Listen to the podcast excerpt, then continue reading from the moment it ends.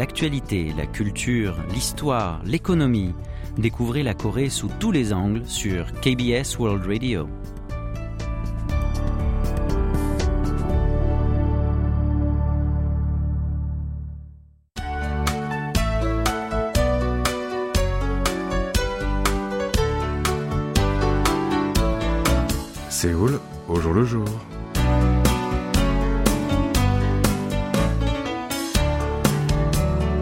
Bonjour à toutes et à tous et merci de nous rejoindre pour cette nouvelle édition de votre magazine de société Séoul au jour le jour. L'opérateur de télécommunications KT a dévoilé avant-hier aux médias son musée des archives de la communication à l'occasion du 20e anniversaire de sa privatisation. L'endroit conserve plus de 6000 objets historiques dont 8 patrimoines culturels nationaux. Mais depuis quand le téléphone est-il utilisé en Corée du Sud? Le premier téléphone a débarqué au pays du matin clair en 1896 sous le règne de Gojong, l'avant-dernier roi de la dynastie de Joseon, a été installé dans le palais Toksukong. Il est appelé Tok Liul Pung, prononciation des caractères chinois qui ressemblent au mot anglais téléphone. À l'époque, l'empereur a utilisé ce mode de communication pour ordonner des tâches administratives aux fonctionnaires. Le téléphone était alors considéré comme le roi lui-même. Quand l'appareil sonnait, les sujets faisaient quatre révérences en direction du téléphone avant de répondre les genoux pliés. En fait, c'est grâce au téléphone que Kim Gu, chef maréchal du gouvernement provisoire coréen durant l'occupation japonaise, a pu sauver sa vie. En octobre 1896, il était détenu dans une prison à Incheon. Il était condamné à la peine de mort pour avoir tué un japonais afin de venger l'impératrice Myeongsang assassinée par l'armée nippone. Gojong a appris son chef d'accusation dans son palais à Hanyang, ancien nom de Séoul, et a ordonné tout de suite à alléger sa peine en appelant le pénitencier. C'était seulement trois jours avant le jour de l'exécution capitale que le réseau téléphonique entre Séoul et Incheon soit mise en place. En 1902, les téléphones publics ont vu le jour, mais les frais étaient hors de prix. Un appel de 5 minutes coûtait 50 john, l'ancienne devise coréenne, soit une valeur équivalente à 400 kilos de riz à l'époque. Dans les années 1970, les offres pour les téléphones étaient bien inférieures à la demande. Et à cette époque, un appareil était aussi cher qu'un appartement à Séoul. Il a fallu attendre 1986 pour que les téléphones soient démocratisés dans le pays. Année-là, la Corée du Sud a développé son propre commutateur téléphonique, ce qui a permis de diffuser les installations sur tout le territoire.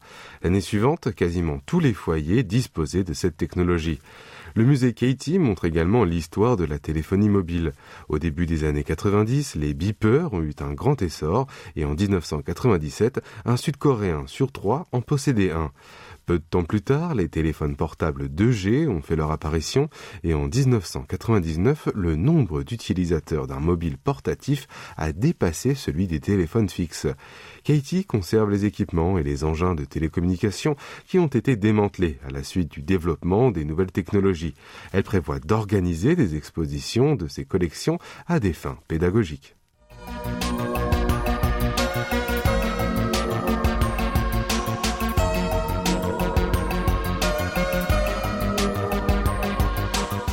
Lee conserve une partie de son argent dans un endroit secret, en dessous de la machine à laver. Son enveloppe, qui atteint aujourd'hui quelques 12 millions de won, ou 9000 euros, sont destinées à financer le mariage de son fils. Mais par erreur, les billets ont été trempés par l'eau et sont devenus délavés. Lee les a rendus à la Banque de Corée, la BOK, et pouvait se voir crédité d'une somme équivalente de ces billets. Comme le cas de cette dame d'âge moyen le montre, la Banque centrale échange les billets détériorés contre des neufs. Au premier semestre de cette année, près de 191 millions de billets de banque abîmés ont été échangés. Il s'agit d'une valeur de 1156 milliards de won, soit 870 millions d'euros. Parmi eux, le billet de 10 000 won, l'équivalent de 7,5 euros, représente 54,9% et celui de 1000 won, 38,7%. Viennent ensuite les billets de 5 000 et de 50 000 won. En ce qui concerne les petites monnaies, 22 millions de pièces ont été jetées à cause de la dégradation de la qualité, soit un montant de 2,5 milliards de won ou 1,8 million d'euros. Les pièces de 10 won étaient les plus nombreuses avec 42,9%, suivies par celles de 100 won et 50 won. Si on aligne les billets et les pièces ainsi détruits, rien que pendant ces six premiers mois de l'année, sa longueur atteint plus de 24 000 kilomètres, l'équivalent d'un peu plus de la moitié d'un tour de la planète. Si on les entasse, la hauteur s'élève à plus de 53 400 mètres, soit six fois plus haut que le mont Everest le volume des espèces abîmées a reculé de 14% par rapport à l'an dernier. Pour cause, la démocratisation du paiement sans liquide et l'augmentation des transactions en ligne. Les banques ont également reçu moins de monnaies sonnantes et trébuchantes par leurs clients sur fond de pandémie.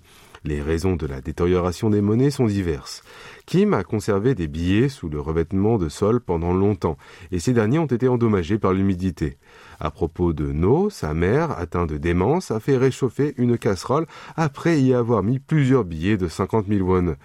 Quand plus de trois quarts des billets sont en état normal, il est possible de se faire rembourser la totalité du montant. Dans le cas où plus de deux cinquièmes d'un billet reste intact, on peut encore recevoir la moitié de la somme. Pour les billets de banque brûlés, la partie noircie étant considérée comme la surface inaltérée, il vaut mieux ne pas prendre de risque d'enlever les cendres. Un responsable de la BOK a conseillé de déposer une grande somme d'argent dans les établissements financiers en expliquant que la destruction des monnaies entraîne l'augmentation des coûts de leur fabrication.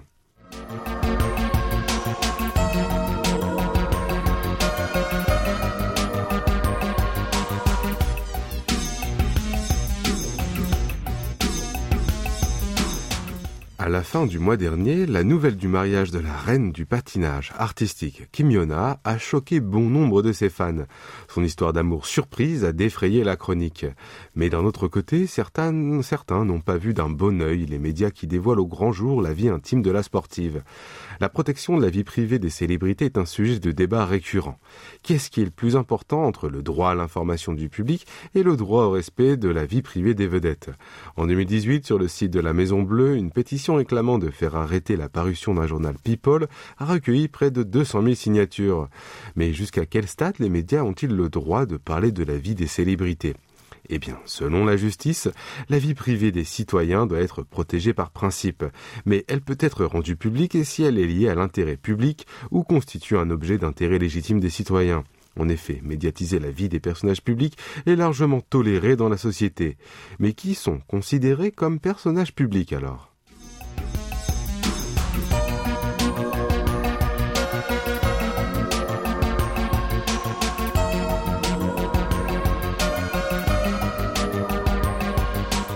D'après le règlement du ministère de la Justice, un personnage public désigne en théorie les hauts fonctionnaires comme les ministres, les vice-ministres, les procureurs de haut rang, ainsi que certains employés du bureau présidentiel.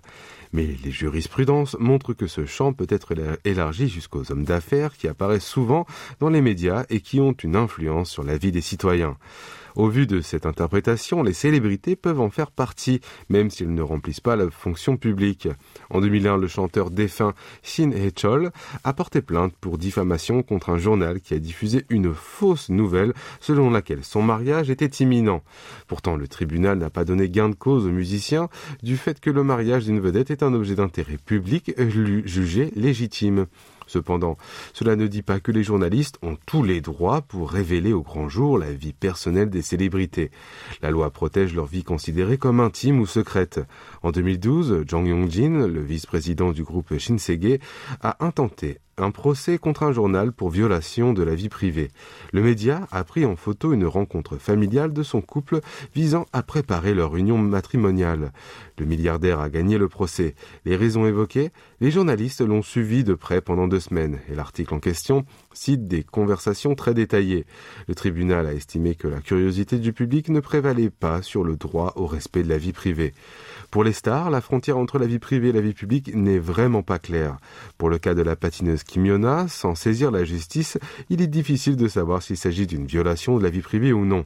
Néanmoins, les célébrités sont rares à porter l'affaire devant la justice en raison de la difficulté de prouver les dégâts qui en découlent. Le fait que l'opinion publique risque de leur tourner le dos les empêche aussi d'adopter cette démarche. Et maintenant, faisons une petite pause musicale en écoutant Entertainer de Psy.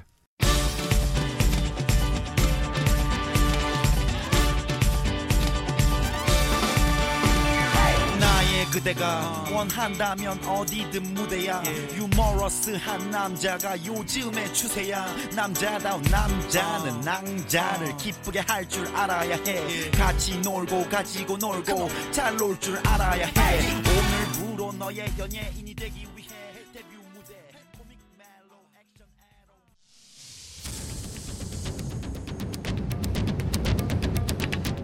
Vous avez aimé, vous avez détesté vous avez adoré. Faites-nous part de vos réactions en nous écrivant à french.kbs.co.kr.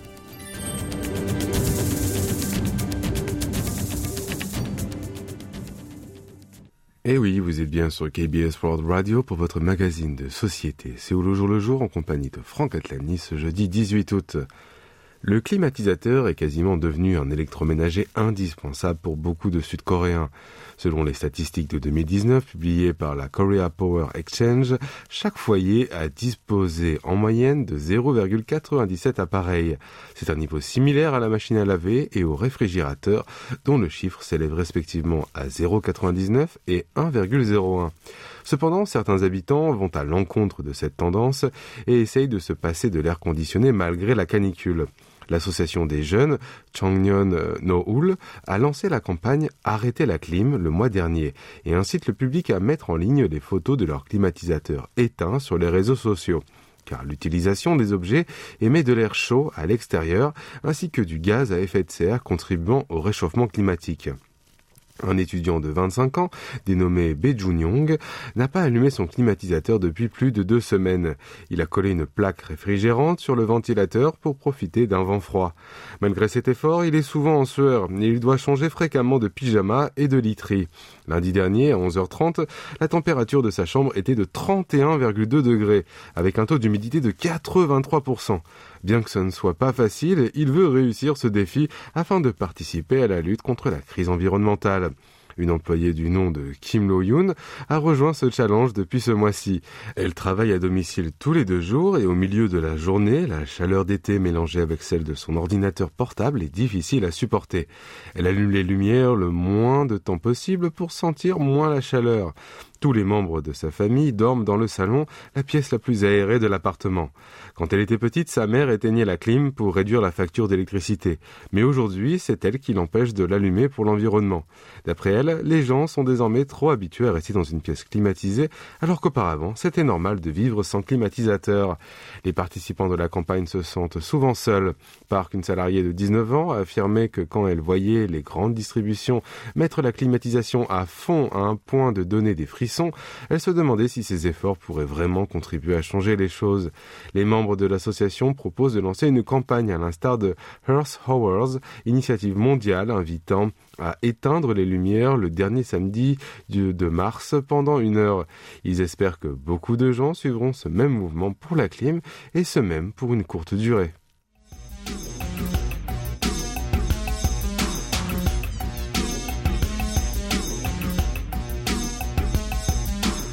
Que faites-vous donc quand vous arrivez en avance pour prendre votre train? Au pays du matin clair, il est possible de profiter de ce temps libre en se faisant les ongles gratuitement. Dans six gares, dont Yongsan, Daejeon et Busan, il y a des salons de manucure Somsom Oksu, gérés par des femmes en situation de handicap positif. Il s'agit d'un projet de collaboration entre l'agence coréenne pour l'emploi des personnes handicapées, l'opérateur de télécommunications Katie et la compagnie nationale des chemins de fer Corail. Une fois entré, on reçoit une notice qui indique la particularité de ce commerce et apprend comment dire merci en langue des signes.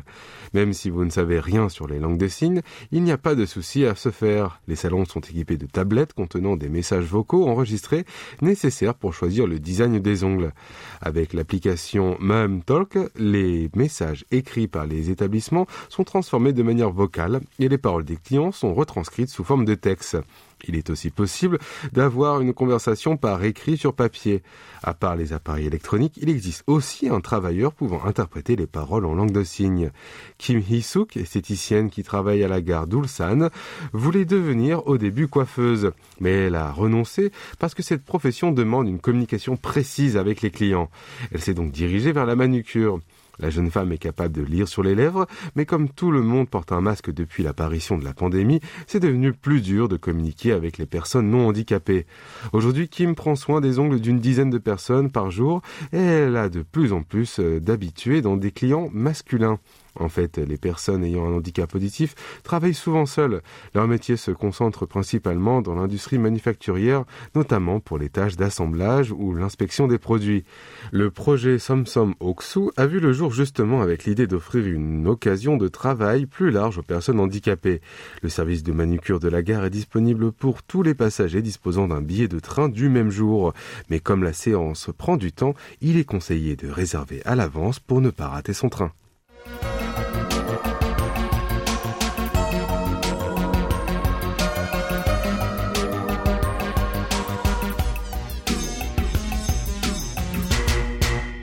Le tour de la DMZ reviendra cette année après deux ans de suspension due à la pandémie de Covid-19.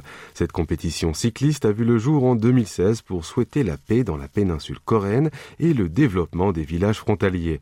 La cinquième édition se déroulera entre le 26 et le 30 août sur le thème Parcourir le chemin du défi, de la passion et de la paix.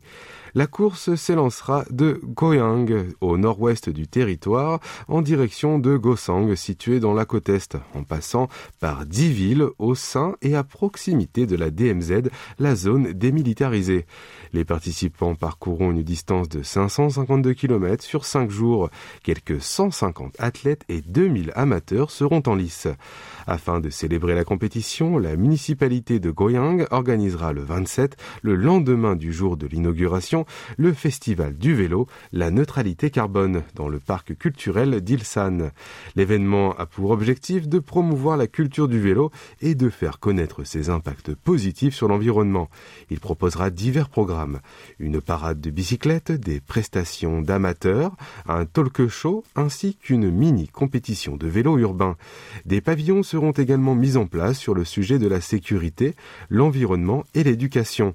Un responsable de la municipalité a espéré que cette manifestation permette de diffuser le sens du tour de la DMZ et d'inciter les citoyens à contribuer à la baisse des émissions de CO2.